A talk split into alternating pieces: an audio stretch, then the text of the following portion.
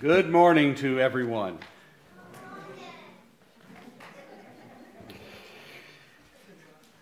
I hope those microphones could pick up everything for you online to hear the happy sounds that came. Take care of a little business before I start. This being the last day of February, March first is tomorrow. We'll begin a new study, thirty-one days in the book of Proverbs. Each day we'll take a different chapter. Those are available here in the hard copy, or if you need one emailed to you, or if you want to view them online on our Facebook page, a video of it.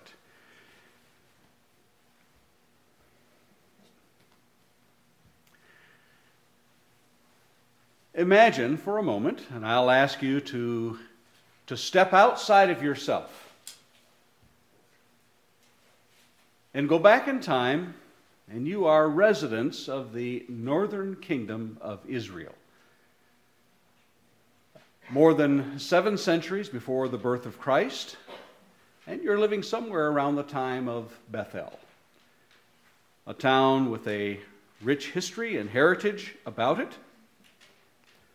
Remember, there are no cell phones, so you don't have to worry about silencing your cell phones.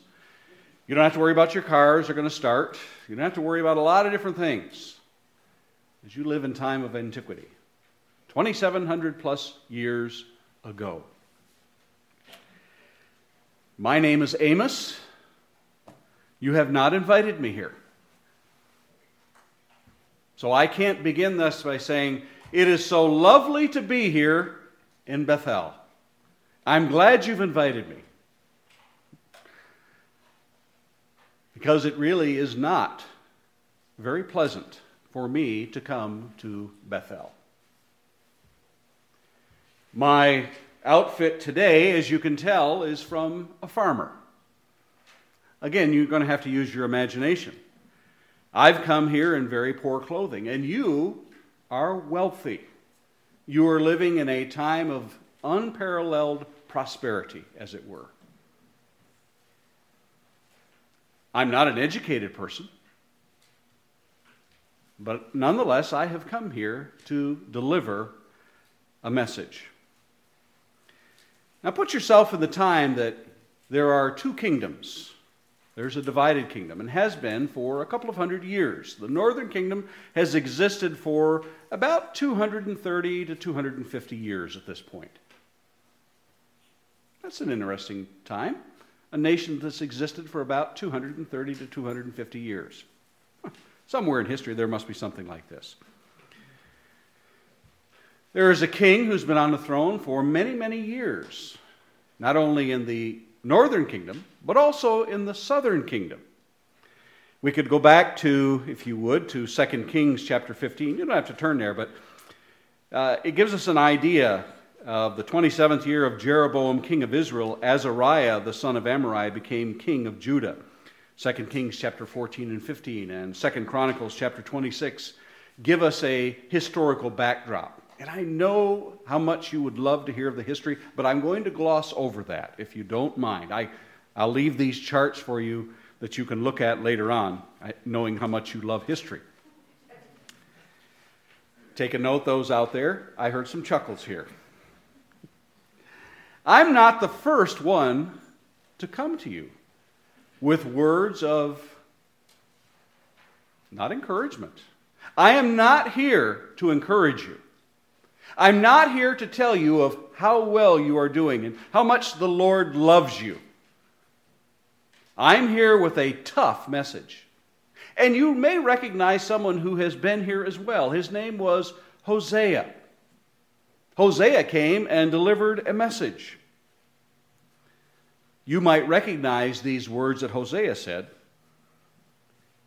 He said, "Hear the word of the Lord, O children of Israel, for the Lord has a controversy with the inhabitants of the land. There is no faithfulness or steadfast love, and no knowledge of God in the land. There is swearing, lying, murder, stealing, committing adultery. They break all bounds, and bloodshed follows bloodshed." I'm not here to commend you on something like that, and neither was Hosea. For you might recognize what Hosea told you. "My people are destroyed for lack of knowledge because you have rejected knowledge. I reject you from being a priest to me, and since you have forgotten the law of your God, I also will forget your children. The more they increase, the more they sinned against me. I will change their glory into shame. They feed on the sin of my people. They are greedy for their iniquity. And a lot of that same message I have for you, O people of Bethel. You see, you live in a time of prosperity. Listen to what I'm going to tell you in the letter I'll leave for you. I know it as chapter five and verse eleven. You'll only know it from a scroll.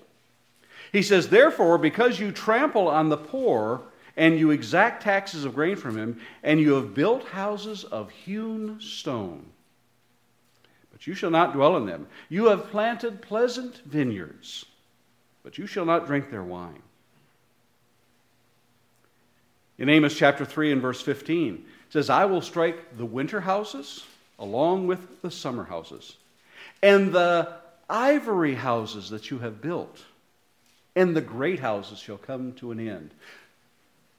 Do you know how wealthy that you are? You not only have a summer home, but you have a winter home.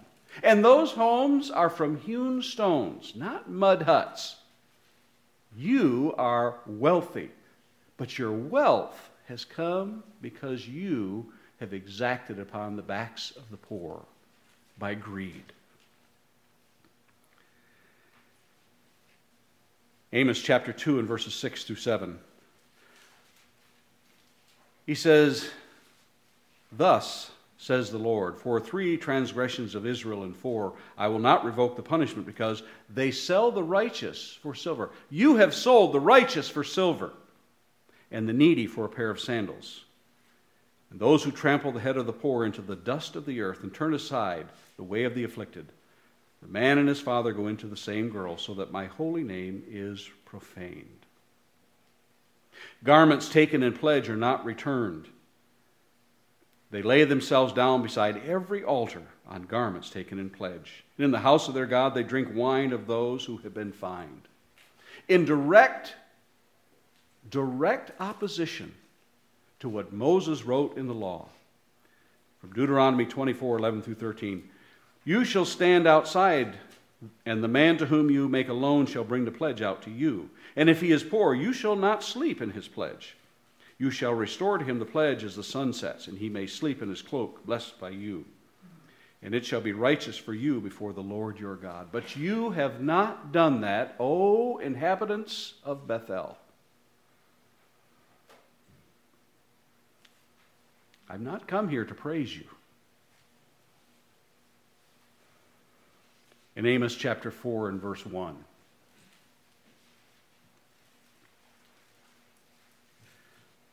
Some of your versions may use the word kine, K I N E, but it means cows. Hear this word, you cows of Bashan, who are on the mountain of Samaria, who oppress the poor, who crush the needy, and say to your husbands, bring that we may drink. Piling wealth upon wealth, completely obscured from your sight are those whom you have oppressed. And all you can say is, bring me more. Bring me more. I've sent you warnings. Turn to chapter four if you'd like to see. In chapter four, in verse six, he says, I brought you drought, and you would not turn from this.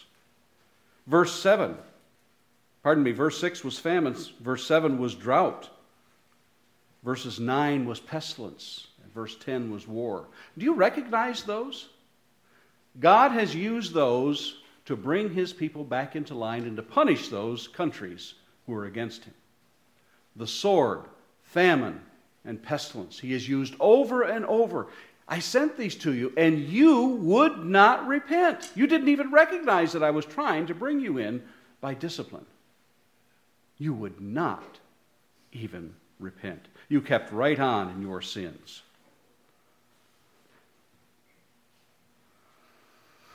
Chapter five. Remember, you didn't invite me here. and I'm not here to praise you. Imagine in your wealth you are hearing this message.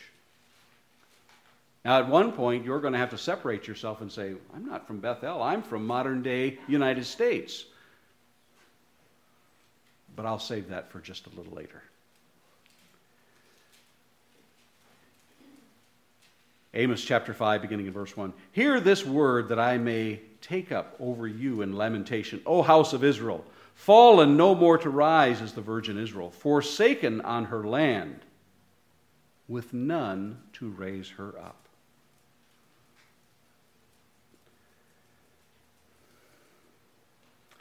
Verse eighteen, woe to you who desire the day of the Lord.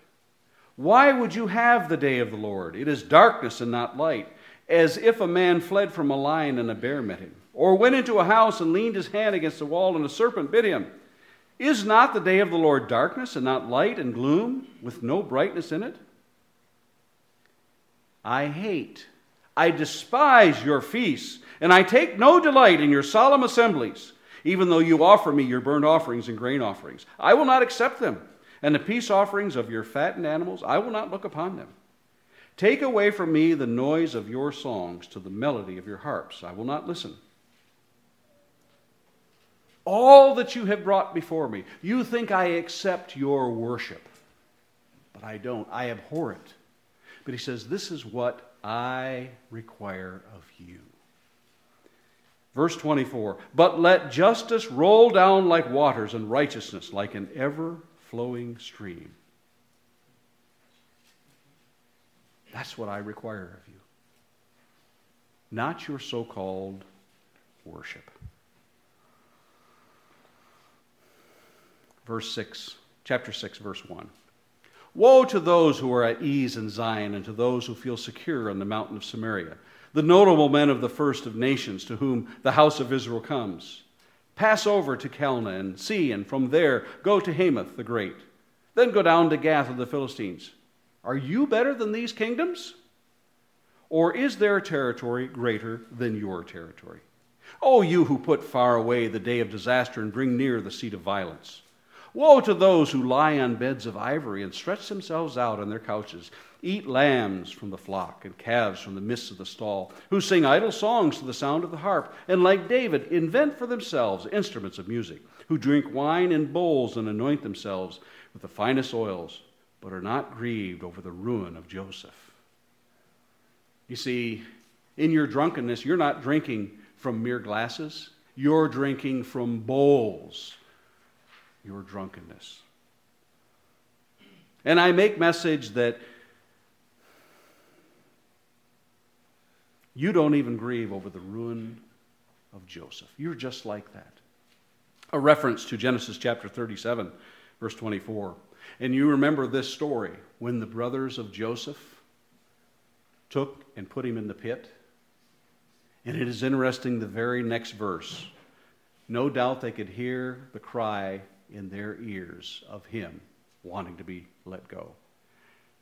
Then they sat down to eat. No care for the cries of your own brother. No care for the cries of those people on the backs of whom you have gathered your riches together. You don't even hear them. You're just like Joseph's brothers. I reject your worship. And I tell you what I want from you. Who is this guy that comes in among you and tells you these things? Will did an outstanding job of reading our verses this morning. Listen to what Amos describes himself as.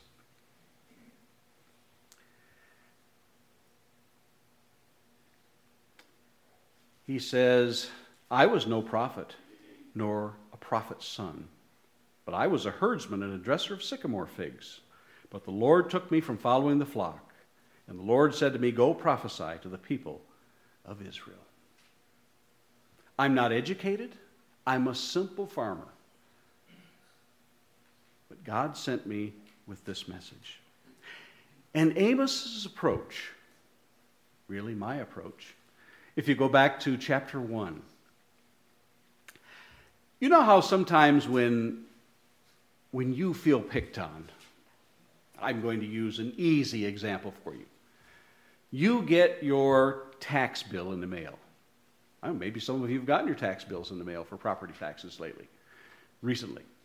And you look at that, and you think you're going to write a letter and say, look at all of these people out there who are not paying taxes, and you're picking on me. All of these corporations who don't pay any taxes. And here you've sent me the tax bill. How unfair. But Amos begins in chapter one when he says, for three sins, yet four.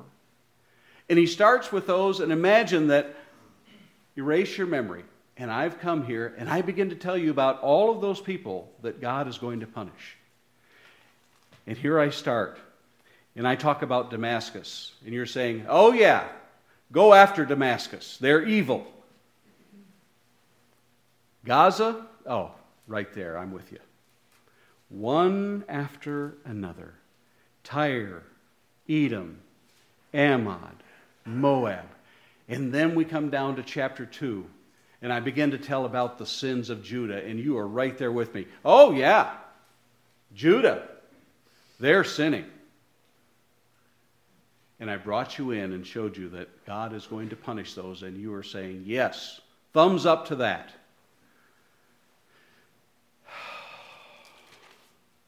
But then I come down to verse six. I come down to verse six. For three transgressions of Israel, and for four, I will not revoke the punishment.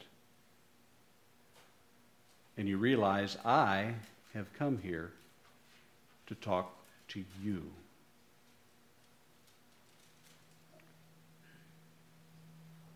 And if I were to take beginning there and down to the end, it probably would take me about fifteen minutes to go word for word what's there. And at the end of fifteen minutes, and put yourself back into the people of Bethel, how would you feel? Let me tell you how they felt.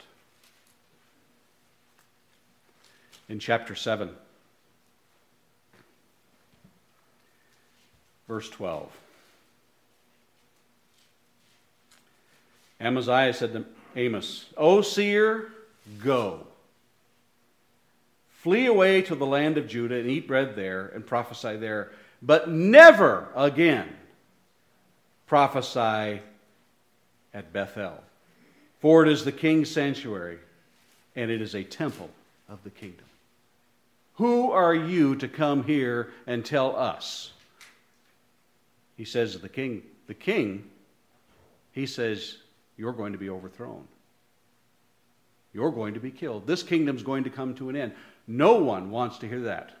We have been a kingdom for over two centuries. two hundred thirty to two hundred fifty years.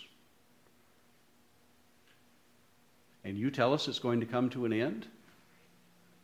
And the spokesman says, go away. Go eat your bread in Judah. What he's really saying, we're not paying you. You're someone who comes here expecting to be paid. You think this is your profession. But Amos says, I'm not a prophet. Not a son of a prophet. I didn't go to a prophet school. I came here because God told me to preach this message to Israel. Some of the saddest verses that you can read are when you come to the end of the history, the end of Second Kings, Second Chronicles, where it tells us that over and over, God sent his prophets to tell the people to repent, and they would not, until God could do it no more. And knowing the history and the backdrop of this book, it will be one generation until Israel falls.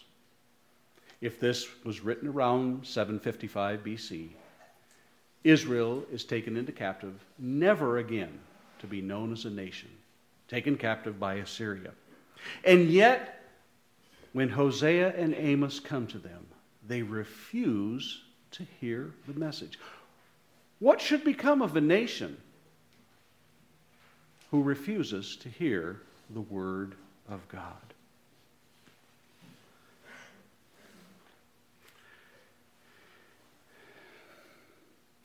Turn to chapter eight and verse eleven.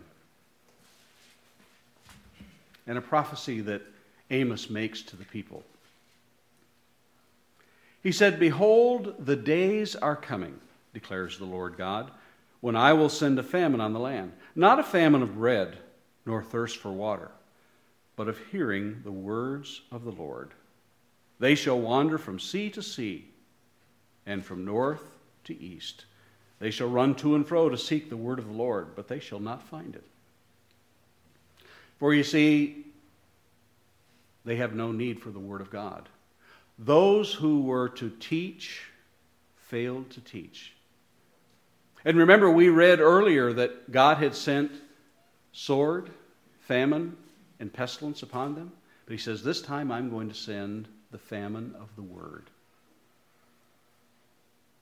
And they'll wish they had heard it. Imagine a nation that no longer desires the word of God to be taught or to preach or even to follow. Imagine what would happen to a nation who calls the Lord their God and turns its back on God and builds its wealth upon the backs of others through corruption and greed, and laughs at their parties all the while, knowing where their money has come from. O Israel, imagine a preacher that comes into your midst. We see this centuries later in the book of Matthew, chapter three. Beginning in verse three, he says, "For this is he who was spoken," they're talking about John the Baptist, "this is he who was spoken of by the prophet Isaiah when he said, the voice of one crying in the wilderness, prepare the way of the Lord, make his path straight." You see, he was a Nazarite, and it tells us that his garment was camel's hair and a leather belt. He eats locusts. You know he's a prophet when you see him. And listen to what he says. "You brood of vipers, who warned you to flee from the wrath to come? Bear fruit in keeping with repentance. And do not presume to say to yourself, we have Abraham as our father. For I tell you, God is able from these stones to raise up children for Abraham. Even now the axe is laid to the roots of the trees. Every tree, therefore, that does not bear good fruit is cut down and thrown into the fire." Imagine that you're standing there listening to this sermon of repent or perish.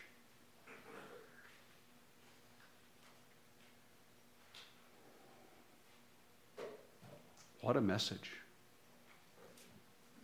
The saddest part, even sadder than the situation that they find themselves in, knowing that they have built their nation on this, is now they have said, go back to where you came from. Go eat your bread where you came from, because we'll have none of your words.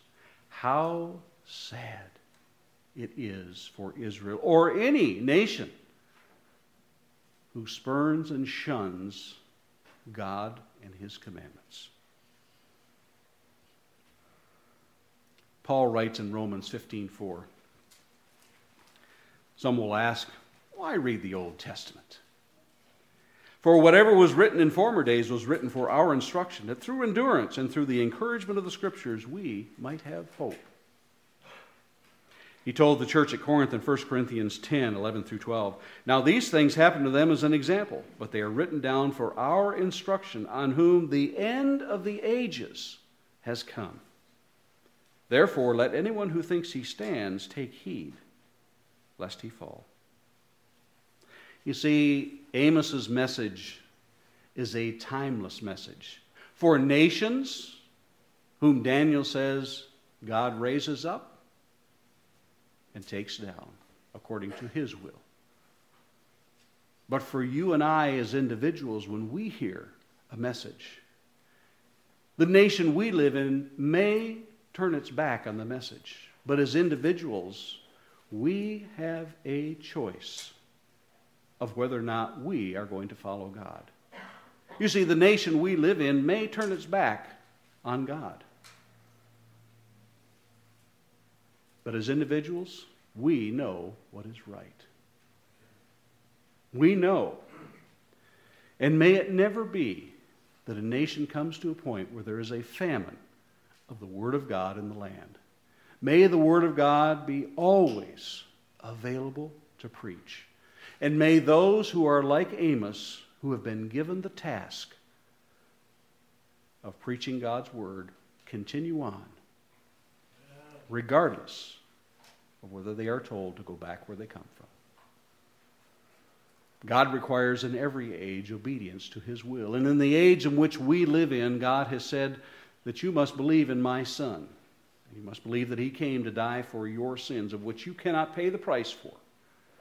And the life that you have lived outside of my Son, you are an enemy of me, but my Son died to bring you in. And believing in Christ, repent of the life that you have lived. Confess that He is Lord, Master, and King. He is my Son.